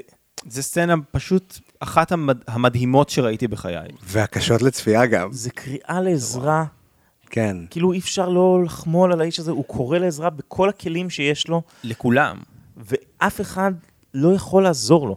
ואפילו הוויז הזה בסוף הסצנה משכנע את עצמו, אתה בסדר, אתה בסדר, אתה בסדר. I want to do something, man, I'm going to do something. כן, I have a bad stuff in my mind. זה סצנה שהיא צריכה להיות סרט קצר, זה מופת של דיסוציאציה משותפת. כן. בעיקר של טראוויס, אבל אתה יודע, גם פילוסופיה של נהגי מונית, לא, לא, לא רוצה כאילו להכליל בשום צורה, אבל זה מין, הוא חושב שהוא אומר משהו סופר עמוק, הוויז הזה. והוא מסתבך עם עצמו, ואז, ואז טרוויס אומר, זה הדבר הכי מטומטם ששמעתי. ודווקא אני מצאתי את זה מתחבר לוויז, אני כזה, וואו, צודק, הוא יציל אותו. כן, אבל אם תקשיב לו ברצינות, אני כאילו שקלתי לעשות, כאילו, מין, בפילוסופיה, אז עושים חילוץ טיעון, אז זה כזה מין, מה אתה אומר לי בעצם? כאילו, אז טענה מספר אחת, אתה לא תמצא שם שום דבר. עשית חילוץ טיעון לדבר? תשכב, תעשה מה שאנשים בגילך עושים, אתה ב-26, החיים שלך... הוא סותר את עצמו. וואי. ואז הוא אומר לו, כן, אחי, אני... מי הדמות אב הזאת? זה, זה מישהו שממציא סיפורים על זה שהוא מזיין במונית, כאילו. אבל מה אומר לו? כן, אחי, כן, מה? הוא אומר, כן, אני לא ברטרנד ראסל, כאילו, תעזוב אותי, וזה, ראסל זה אחד הפילוסופים הגדולים של התקופה. וזו סצנה שוברת לב, שגם עם הקולגות שלו, הוא לא יכול לדבר, והוא באמת גם, אפרופו ההידרדרות שאתה מדבר עליה, ניתאי, יש שם... אני, אנחנו נחשפים למצב עוד יותר קשה של טראביס, כאילו הוא מגיע, אתה מרגיש שכואב לו, ואין עם מי לדבר כל כך שם, ואותו דבר עם הצד הכי אה, אה, נגטיבי של, לעומת וויז, זה ה candidate, שמנסה גם... גם עליו רוג'ר היברט כותב. כן. שהוא מסיע אותו ואומר, היי אחי, אני אה, מת עליך וזה, ולכן כל הסרט עולה לי שאלה שגרמה לי להתגרד מרוב אה, כאילו אי ודאות, מה הבן אדם הולך לעשות, כאילו מה הוא רוצה, ואפרופו הסצנה עם וויז, הוא אומר, I want to do something, מה, מה אתה רוצה לעשות? אתה רוצה לעשות תיקון? אתה רוצה לעשות משהו טוב once? אתה רוצה לעשות משהו מזעזע, אפרופו הג'וקר, כאילו זה... מה, מה, מה הולך לקרות? ואני מרגיש שהשינוי אה, שפער את פי בפעם הראשונה בסרט היה הסצנה עם סקורסזה. כן. איזה מהן? לא, לא הקאמיו הקטן. הקצר, אלא הסצנה שהבנתי שהיא לא הייתה מתוכננת, שהוא לא, ישחק. הסצנה הייתה כתובה בתסריט, אבל בעצם מה שקרה זה שהשחקן שהיה אמור לשחק את הדמות של סקורסזה משחק הבריז באותו יום, אז סקורסזה קפץ פנימה לשחק את זה. שזה היה מדהים. והוא נותן שם תפקיד מדהים. לא יאמן. אגרוף בבטן. המשפטים, מה שקורה למי שלא זוכר, אה, אה, טראביס לוקח את סקורסזה במונית, נעצר בהרלם, סקורסזה צועק עליו, אל תפסיק את המונה, אני פה, אני אשלם כמה שצריך, תסתכל בחלון, מה אתה רואה בחלון? אנחנו רואים אה, צללית של אישה ערומה, נאה במיוחד, ואז הוא עושה לו, אתה רואה שם את האישה, אתה רואה שם, זאת אשתי, היא שוכבת עם שחור. הוא משתמש במילים קצת יותר קשוחות משחור. מילה אחת. והוא אומר לו, אני הולך לעשות משהו, אני חייב לעשות משהו, מילים שחוזרות אחרי זה. והוא שואל אותו, ראית פעם מה אקדח 44 יודע לעשות לפרצוף של אישה? לא אדם, לא מישהו, to a woman's face. ושוב, אזהרת טריגר קלה, ראית פעם מה אקדח 44 יודע לעשות לכוס? ואז הוא אומר פעמיים, את זה אתה חייב לראות, לא את זה אתה חייב לראות. ו- עכשיו- וכאן, זה, זה הרגע, לדעתי, שטראביס באמת, זה המקפצה האחרונה לגיהנום, וזה גם קשור מאוד לליאונרד ופול שריידר. מה שלא הספקתי לדבר עליו קודם, זה שליאונרד ופול שריידר, שניהם חוו תקופות איומות של ניסיונות התאבדות, וואלה. ובעוד שליאונרד שריידר הודיע שהוא לא נוגע יותר באקדחים, אחרי שבוע שבו הוא ישן, הוא מתאר את זה כשבוע קשה בחייו, שבו הוא ישן עם אקדח 38 טעון, ולא הצליח להירדם אלא אם כן האקדח היה בתוך הפה שלו כמוצץ נפץ, ככה הוא כינה אותו. Oh my God. פול שריידר היה מכור לכלי נשק, אה, אוהב אותם אהבת אמת, זה חלק שוב מהגידול שהם חוו, ובתקופות ניסיונות התאבדות שלו, החברים והמשפחה היו צריכים להרחיק אותו מכלי נשק, אבל כלי נשק הם חלק מרכזי בהוויית האשמה הדתית שכל אחד חווה כלפי עצמו וה- והחוויה האנושית שלהם. ואני אגיד יותר מזה, וזה אולי קטע קצת מצחיק, סוחר הנשק שממנו טראביס ביקל קונה את האקדחים. את האקדחים, ואחרי זה מציע לו, אתה רוצה סמים האלה, סמים האלה? זה סוחר הסמים של מרטין סקורסזה, שהיה גם סוחר נשק בניו יורק. מה? וואו, לא מדהים. לא. וגם אני חייב להגיד שזה מאוד הולם בעיניי, שהבן אדם שדוחף את טראביס ביקל מעבר לקצה, זה הבמאי, כן, ממש. זה, זה איזה מדהים. יופי, איזה יופי. כי זה כאילו פשוט הדבר שמשנה את התודעה שלו. Do, do you see the woman in the window? Yeah. You see the woman?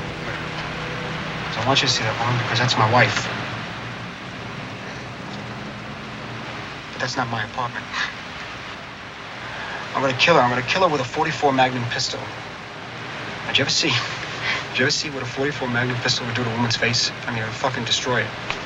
Just blow her right apart. That's what it can do to her face. Now, did you ever see what it can do to a woman's pussy? And that you should see. That you should see what a 44 Magnum is going to do a woman's pussy. You should see. לפני שנגיע לסוף, אני רוצה עוד רגע, עוד רגע באמצע הסרט, כי איכשהו יצא שהפרק הוא קצת כזה כרונולוגי לפי הסרט, אבל אה, בהקשר המצ'ואיסטי, בהקשר השוביניסטי של הסרט והאינסטי של הסרט והגזעני מאוד של הסרט, ה- ה- לסקורסזה יש ציטוט מהמם על הסרט הזה, שבא, ו- הוא בא ו- ודיבר, והוא מדבר שם גם על רגע בסרט שלפני שהמיקרופונים נפתחו, כולנו דיברנו עליו, אבל איכשהו עוד לא עלה. סקורסזה בא ואומר שמבחינתו, טראביס ביקל וטקסי דרייבר בכלל, זה הסיום הלוגי האפשרי היחיד, בהקשר אגב של טיעון לוגי פילוסופי, הסיום הלוגי האפשרי היחיד למצ'ואיזם. כלומר, מה קורה אם אני לוקח את המצ'ואיזם לקצה הלוגי שלו, אני מקבל את טראביס ביקל. אבל הוא לא אומר סיום, נכון? הוא אומר conclusion. Conclusion. המסקנה. המסקנה הלוגית האפשרית של המצ'ואיזם זה טראביס ביקל, כי אתה לא יכול להביע רגשות, כי אתה לא יכול לראות חולשה, והמסקנה הזאת היא שגבר נמדד אך ורק ביכולת שלו להרוג. ולתוך זה הוא מוסיף, כאילו בד בבד, שכל השפה הוויזואלית של הסרט תמונה בשוט בודד, שכל אחד מאיתנו ממש ליווה אותו, וזה השוט שמתחיל בשיחת טלפון האחרונה שטרוויס ביקל מבצע לבצי, ותוך כדי שהיא דוחה אותו והוא הוא לא מבין, או כן מבין, או ווטאבר, או משחק אותה לא מבין, המצלמה עושה דולי ימינה, ואנחנו נגלים לכדי מסדרון, שבקצה שלו יש דלת פתוחה לרחוב. הוא טוען שזה ליבו הוויזואלי של הסרט, גם כי הוא גדל הרבה במסדרונות ניו יורקים, וגם כי מבחינתו התחושה הזאת ש, של דחייה מאישה, והקושי, שזה כל כך קשה לגבר כמו טראביס ובכלל, שאנחנו חייבים to look away, להביט הצידה, היא בליבה שלו. ואני רוצה להוסיף שהשוט הזה, מה שהוא עשה לי, זה שאנחנו רואים אדם שלא מצליח דרך שום אינסטרומנט לתקשר עם העולם החיצון, גם לא עם טלפון, והמצלמה פשוט לוקחת אותנו לנבכי נפשו, שהוא מסדרון מאוד מאוד ארוך ובודד, שבקצה שלו יש חלון, יש איזשהו פתח לעולם שבחוץ, שאליו הוא אף פעם לא יוכל להגיע. כן, ואני, אני, זה גייטווי מושלם באמת לאיזשהו רגע של שינוי בסרט, שפתאום, כמו שאמרת, הוא הולך, אה, הוא עובר שינוי מאוד עמוק, גם פיזית, הוא אה, אה, מתחתב ומקבל, וקונה אקדחים, ו... ואז, ואז אנחנו מגיעים לשוט אולי הכי מוכר בקולנוע, שפתאום הוא עם מוהוק. פתאום הוא מוהוק, mm. וה-Are you talking to me, שזה לפני המוהוק, שזה אה, אלתור מוחלט, אם אתם... כן, שסקורסזה מאוד אוהב אלתורים, מדבר על זה בגוד פלרס, כן. הוא מעודד את זה. ואז שוב, אני בתור צופה, וכאן נכנסה איזו שאלה, איזו תמיהה בעולמות הפילוסופיה, מה אתה רוצה לעשות? מה, מה, מה הפעולה שאתה רוצה לעשות? ו, וזו נשארת שאלה פתוחה ומורכבת, בגלל שעם כל המצ'ואיזם והשוביניזם והאלימות שלו, הוא, מת, הוא מציל ילדה בת 12, כאמור, באלימות מופרעת, אבל הוא, הוא לא מנצל אותה, הוא פוגש אותה והוא רוצה, והוא מצליח גם להציל את החיים. עכשיו, לא רק אתה שואל את זה, אלא גם כל הקהל בפסטיבל כאן בשנת 76, בהקרנה של נהג מונית, שואלת את השאלה הזאת, ואז טרנטינו נותן לה תשובה בספר החדש שהוא הוציא. אז רק נעבור על, על הטירוף שהיה בפסטיבל כאן, הסרט מוקרן והסיקוונס האחרון מוקרן, ואנשים מתחילים לצאת מהאולם, כי כמו שאנחנו חווינו בפסטיבל כאן, הקהל הזה הוא לא הקהל המתורבת שכולנו חושבים שהם יוצאים באמצע, הם צועקים על הדבר, אם היה להם פופקורן הם גם היו זורקים אותו על המסך. אבל הם אה, כולם אה, מתרעמים, והמחזאי טנסי וויליאמס, שהיה ראש חבר השופטים דאז, אה, אומר שבעצם צפייה באלימות על המסך היא חוויה אכזרית בשביל הצופה, וסרטים לא צריכים להתענג על אכזריות איומה, כאילו הם היו בקרקס רומי. עכשיו, יחד עם זה שהוא אומר את זה, סקורסזה... זוכה בפעם דור. כן, הוא ב, בתור ראש חבר השופטים, הוא חייב לתת, כאילו, הוא אומר את זה ונותן לסקורסזה את דקל הזהב. כשנותנים לסקורסזה את דקל הזהב, זה כמה ימים אחרי ההקרנה הראשונה של נהג מונית בפסטיבל, הקהל מגיב להענקת דקל הזהב בתגובה כפולה, חלק מוחאים כפיים ב standing ovation, וחלק צועקים בוז.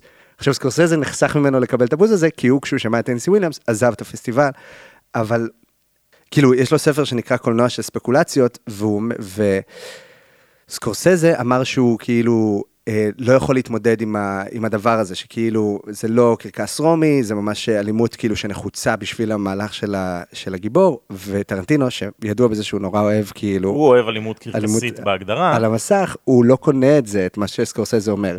הוא אומר, אין מצב שעשית את האלימות הזאת כדי להתנתק מטראביס ביקל בגלל מישהו, בגלל שהקונטקסט של הסצנה, זה מה שארנון אתה אמרת עכשיו, שהוא הולך להציל ילדה בת 12 וחצי, אתה לא יכול שלא להתחבר אליו שם. כן. אז, אז יש הנאה מהאלימות הזאת לדעת טרנטינו. וזה מעניין גם, כאילו, מה חווית, מה חוויתם בכלל כן. שצפיתם בזה? אני, אני חייב להגיד, זה רק שלב שני, כל העניין עם או שלישי אפילו, כל מיני עם ג'ודי פוצר, שרגע בואו נגיד איזה מדהימה היא. איזה, איזה שחקנית מצוינת. מדהימה בעיקר היא. שהיא צוחקת והיא לא עושה את זה בשתיקת הכבשים. כאילו, היא צוחקת וזה כל כך אמין ואותנטי. תשמע, היא בת 12. כן. היא בת 12 שם, והיא משחקת מדהים. כמו השחקנית הכי בוגרת בעולם, ווואו, ממש גנבה את, את הסרט ההצגה. אבל זה מתחיל אה, מבחינתי ב, אה, במכולת, כשהוא כבר מצויד באקדח, ואיזה מין פושע רוצ- מאיים באקדח על בעל המכולת ורוצה לגנוב.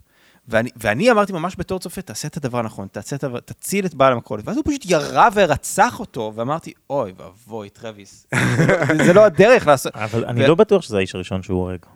הוא היה הוא יצא חייל מווייטנאם. בווייטנאם. כן, ספק. שוב, יש לנו רק רמזים, זה חלק מהיופי בסרט, יש לנו רק רמזים. רמזים כן. שבצי שזה- עשירה, יש לו כן. צלקת על הגב, זה וייטנאם, זה התעללות של ההורים. אבל בגלל זה אני חושב שהוא כן אה, אה, יצא בפליינג קלרס, כי בין אם זה וייטנאם או כל מלחמה אחרת, שם לא, אתה יכול בוודאות זה להיות... וייטנאם, כי זה השנים. כן, אבל בגלל שרומזים את זה, אז אני כאילו נותן את הספק, אבל בתכלס, ה- ברגע שאתה יוצא משדה קרב, כשאתה כאילו עטור שבחים, אתה לא תסתדר בעולם האמיתי, כי השבחים הם לא להרוג בני אדם. ו... לא, הוא ללא ספק בפי- בפוסט טראומה. חד כן. משמעית, זה מסביר הרבה דברים, זה מסביר את האי השנה שלו וכולי, אבל אני רוצה להגיד, אין ספק שהוא הרג אנשים, בגלל זה הוא גם כל כך אדיש אחרי שהוא הורג אותו. אבל אני אומר, מבחינה מוסרית, כלומר, יש כאן בן אדם שהוא פצוע והוא בודד, ואני אמרתי לעצמי בתור אה, צופה, גם מתוך הטקסטים, אני רוצה לעשות את זה משהו, משהו משמעותי, משהו טוב, אז אני אומר, אוקיי, הוא רוצה למלא את החור של הבדידות שלו בלעשות טוב בעולם, אולי, ואז הוא הורג אותו. יש לו mission without a goal. זהו. ו- יש לו mission without a goal. אני אנסה לתרגם את זה, יש לו מטרה, מ- לא. משימה ללא יש לו מטרה. משימה ללא- הוא הוא רוצה שתהיה לו משימה שהיא גדולה ממנו. זה כל כך חזק הדבר. הוא מחפש משימה שתיתן משמעות לבדידות, לקיום, למשבר האקזנציאליסטי שבו הוא חווה שהוא בעיר הכי עמוסה בעולם פשוט לבדו, אבל המטרה לא משנה. אז בהתחלה המטרה זה לעזור, ואחרי זה המטרה זה לרצוח את... את ה candidate. את ה candidate, וכשזה לא עובד, כי הוא באמת כישלון, אז פתאום הוא נהיה קאובוי, הוא נהיה ג'ון ויין שהולך להציל את ג'ודי פוסטר. שגם זה, הסרט מלא השוואות למחפשים של ג'ון פורד. אחד לאחד, כאילו. על מישהי שלא רוצה שיציעו אותה וכן הלאה, אבל הרצון העמוק של טראביס היא משמעות שאותה הוא מחפש במשימה שגדולה ממנו כאדם, שהוא ייאלץ להקריב את עצמו בשמה, אבל אין לו, הוא כל כך מנותק, שהוא לא מצליח אפילו למצוא מטרה למשימה הזאת. והוא מוצא את עצמו כל כך בודד, בעיניי, שהרגע שדיברת עליו קודם, הציטוט אולי הכי מוכר בתולדות הקולנוע, You talking to me, הוא עומד לבד בחדר, ואין לו אף אחד לדבר איתו חוץ מעם עצמו. I'll try it, you. You talking to me? You talking to me? You talking to me? Well, then who the hell else are you talking to? Talking to me? Well, I'm the only one here. Who the fuck do you think you're talking? זה שהוא הולך ויורה, וכמובן פה האולפנים שינו הדמות של הרווי קייטל, הספורט, הסרסור. הסרסור, כמובן שהוא אמור להיות שחור, כי, כי אה, לשם מופנית כל השנאה של טראביס ביקל לאורך כל הסרט, והאולפנים אה, באקט גזעני בפני עצמו טענו שאם הסרסור יהיה שחור, אז הקהל השחור שיעבור את הסרט יהרוס את האולמות, או משהו. יואו, איזה הגזמה לשני הצדדים. דפקטי לגמרי. כאילו, גם המפיקים וגם המחשבה, אה, נעשה אותו שחור ונהרוג אותו. אבל זה, זה, שריידר אומר, ובצדק, כאילו, טראביס ביקל הוא איש פגום מהיסוד, ויש בו את כל הפגמים שלי, וגם כשאני צולל לתהום הנשייה, אני נהיה גזען לא פחות מטראביס ביקל, אבל צריך לי, כאילו, אם זה החקר דמות שאנחנו בוחרים לעשות, וזה מה שסקורסז אוהב, ובשור הזוהם זה פי כמה וכמה, אם אני בוחר, וסקורסז אומר שלדעתו זה משעמם, לחקור גיבורים, כי הם תמיד עושים את הדבר הנכון, אז למה זה מעניין? ואם אני בוחר לחקור אדם פגום, רע, אני לא חושב שהוא רע. אני גם לא חושב שהוא פגום. כאילו, אני חושב שה... לא. איש שפוי ונורמטיבי לא, מאוד. לא, לא צריך ללכת לא לצד השני של לא הקיצון, אבל כאילו, אני חושב שמה שהסרט מצטיין בו, זה להעביר את ה... את ה אה, השחרה שהוא עובר, ואחד הדברים שדיברנו עליהם בווידאו על הוליווד החדשה, זה שהטרללת הפוליטית שקורית באותה תקופה נותנת לצופה חוסר יכולת להחזיק באיזשהו ערך מוסרי, ואז הצופה רואה את הבן אדם המזעזע הזה ורואה את עצמו, ובגלל זה הוא לא פגום, הוא עובר מהלך מלהיות ה-average Joe, הבן אדם שמספר בדיחות ואומר, אה, כן, הרישיון שלי נקי כמו המצפון שלי, בתחילת הסרט, לבן אדם שרוצח ומגיע למה שאפשר להתווכח האם הוא אמיתי או לא, תודות מההורים של ג'ודי פוסטר. לא, וזה. לגיבור לאומי. כן. אז בוא, בוא ניגע בסוף הזה רגע, כן. כי זה חשוב. זהו. אני רוצה אבל, הסוף מתחיל בקרב יריות הבאמת אה, מאוד אלים ומאוד, אה, גם כמעט דוקומנטריסטי הזה, זה לא... ואקספרסיוניסטי, מאוד. דם נשפך ונהיים ויד. נחרטת. ואז- כף יד. הוא מתיישב על הספה, השוטר נכנס, אנחנו רואים עוד, בסרט אחד יש לך ארבע שוטים המוכרים בתולדות הקולנוע, שהוא מצמיד את יד מגואלת בדם ועושה כאילו הוא מתאבד אחרי שהוא לא הצליח להתאבד באמת. הוא ממש ניסה. נכון, הוא לא הצליח, גם בזה הוא נכשל. ואז יש לנו שוט מאוד מוזר של מצלמה שמרחפת מלמעלה. מטורף. עכשיו, השוט הזה הוא חשוב כמה פעמים. אחד, סקורסזה לא היה מוכן לוותר עליו. שתיים, חשוב שאנחנו נדבר על מה הוא. אבל שלוש, בשביל לעשות את השוט הזה, הם צילמו את כל הזה בבניין שהיה מועמד להריסה. לקח להם שלושה חודשים לצלם את הסרט, שלושה חודשים. אבל לאורך כל צילומי הסרט, הצוות הפקה נשלח לבניין לעשות חורים בתקרה, לבנות וואו. מסילת דולי על התקרה שהם לא יכלו לעשות עם מסורים חשמליים מפחד שהבניין יתרסק. לקח להם שלושה חודשים לבנות את השוט הזה, ועד שהם הגיעו לצלם אותו, בגלל שג'ודי פוסטר הייתה ילדה ואסור לה לעבוד אחרי שעה שבע בערב, נשאר. להם 20 דקות לצלם את השוט הזה, והם עשו רק שני טייקים. שוט שלקח שלושה חודשים לבנות. וזה שוט שהוא גונב מסלווטורי ז'וריאנו, שזה סרט שכאילו, זה גם, אה, יש שם איש פצוע וטופ שוט כזה, אבל היופי של סקורסזה זה שהוא לוקח את השוט הזה והופך אותו לדינמי, לא לשוט סטטי. ונשאלת השאלה אם זה הנשמה שעוזב, כי ככה אני קורא אותו, ולא רק אני מן הסתם, אבל קריאה אפשרית שלו זה שזה הנשמה של טראביס, שיוצאת מתוך הגוף, ו- ובגלל שאנחנו ב-POV קולנועי מוחלט בדמות הזאת, אנחנו ממשיכים ללוות אותה גם פוסט מורטם. אנחנו מלווים את הנשמה כשהיא יוצאת מהגוף הגשמי ועולה השמיימה, כמו באמונה הקתולית הברורה, ורואה את המתרחש תחתיה ברגעים האחרונים, ואז אנחנו נכנסים ל sequence סיום באמת, שבו כל חלומותיו של טראביס מתגשמים. הוא נהיה גיבור לאומי שמופיע בעיתון, הוא מקבל מכתב תודה מההורים. של אייריס, שאכן הצליחו להוציא אותה ממעגל הזנות ולהציל אותה רק בזכותו. הוא נהיה חבר וסחבק של כל נהגי המונית, ובסוף מחכה לו במונית בשוט שהוא שונה לגמרי ויזואלית מכל השפה הקולנועית של הסרט, איזה מעין ראש מרחף במראה של בצי, שלא רק שרוצה אותו, אלא הוא יכול להיות גם הביגר מן, להשאיר אותה מדונה ולהגיד תודה רבה, ואת לא צריכה לשלם על הנסיעה הזאת. Dear Mr. Bickle, I can't say how happy Mrs. Steensma and I were to hear that you are well and recuperating. We tried to visit you at the hospital when we were in New York to pick up Iris, but you were still in a coma. There is no way we can repay you for returning our Iris to us. We thought we had lost her, and now our lives are so full again Hmm? את בירדמן. to say, נכון. ו- ויש לך בדיוק את אותו טייק, וליעד הרמן, אני אומר לך, הסוף הזה קרה, אין שום סיבה לא להאמין שהוא לא קרה. וזה לא סוף טוב, זה סוף בסדר, לסיפור מזעזע. אם זה לא באמת קרה, וזה דמיון של נפש שמתה, זה, זה, זה מחליש את הסרט בעשרות מונים בעיניי. אם זה כן קרה, זה כן מעלה שאלה מטורפת, כאילו הבן אדם עשה massacre, אבל למטרה טובה, זה לשם שינוי מצליח לו, הוא מנסה להתאבד לא מצליח, הופך לגיבור, וכאילו הכל מסתדר, זה הזיה, אבל זה גם סופר powerful וסופר אמביוולנטי.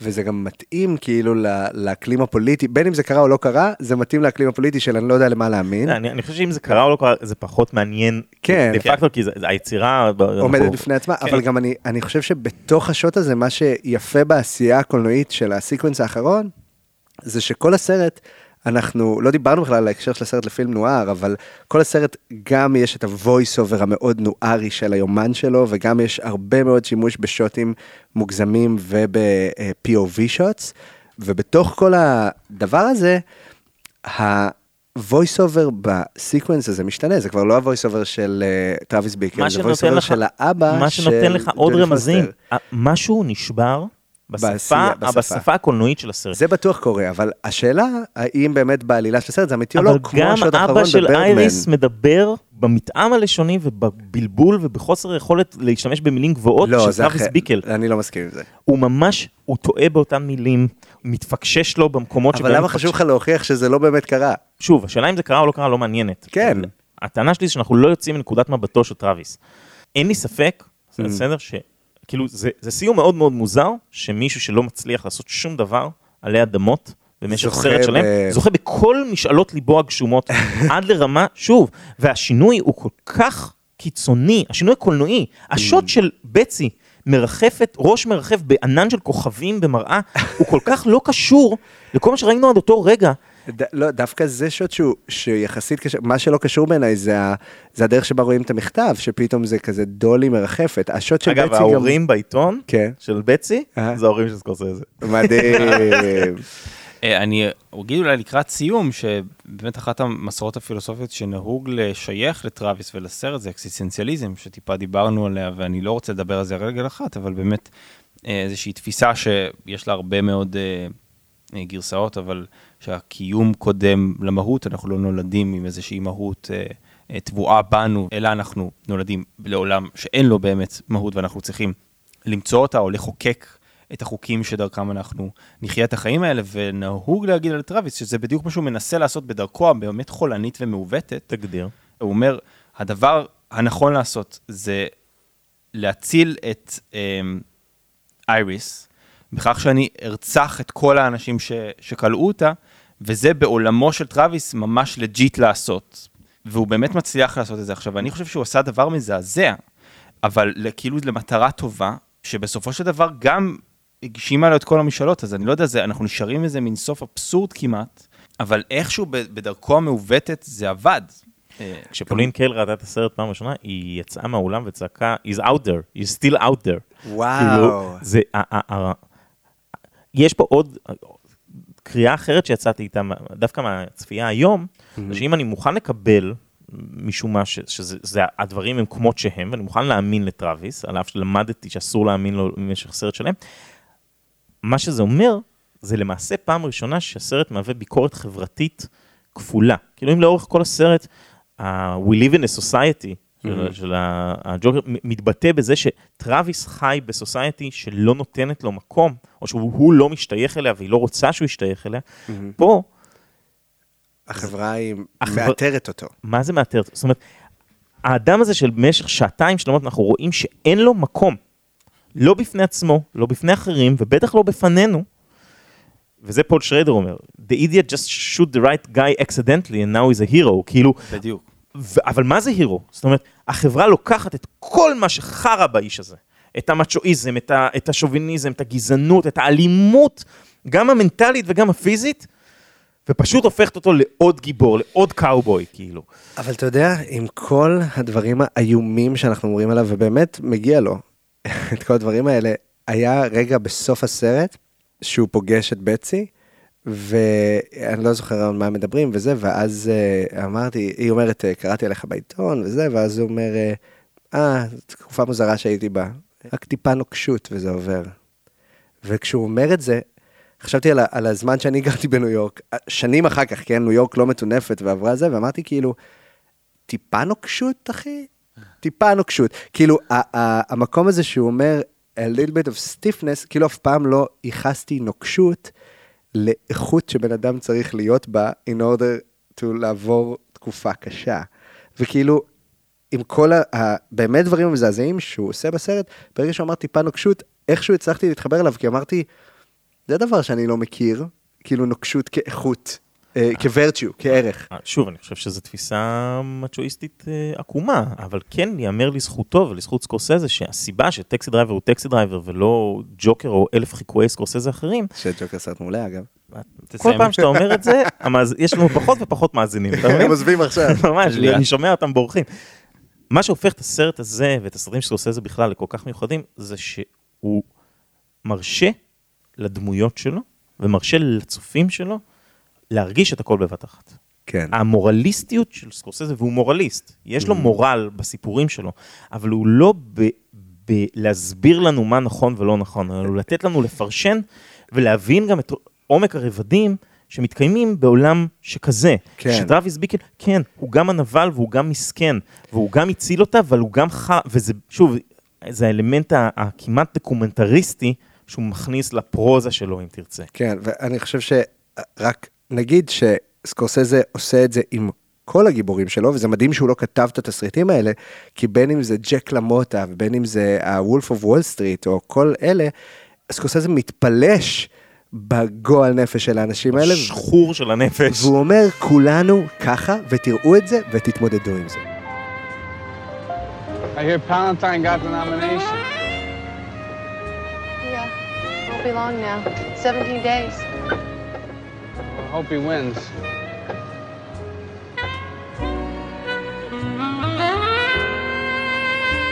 I read about you in the papers. How are you?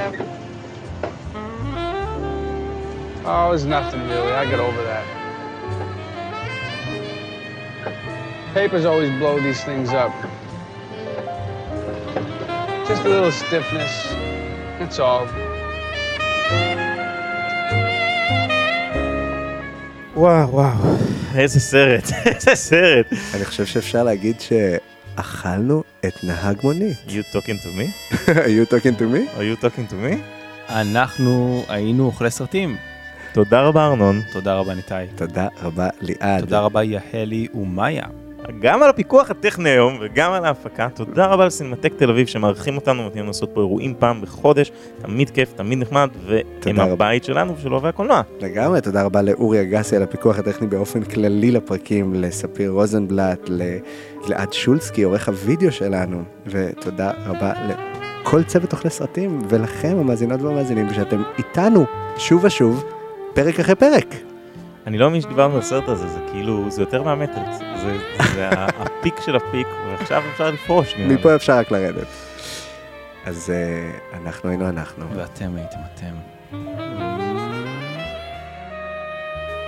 You talking to me? You talking to me? You talking to me? Then who the hell else are you talking? to? Talking to me? Well, I'm the only one here.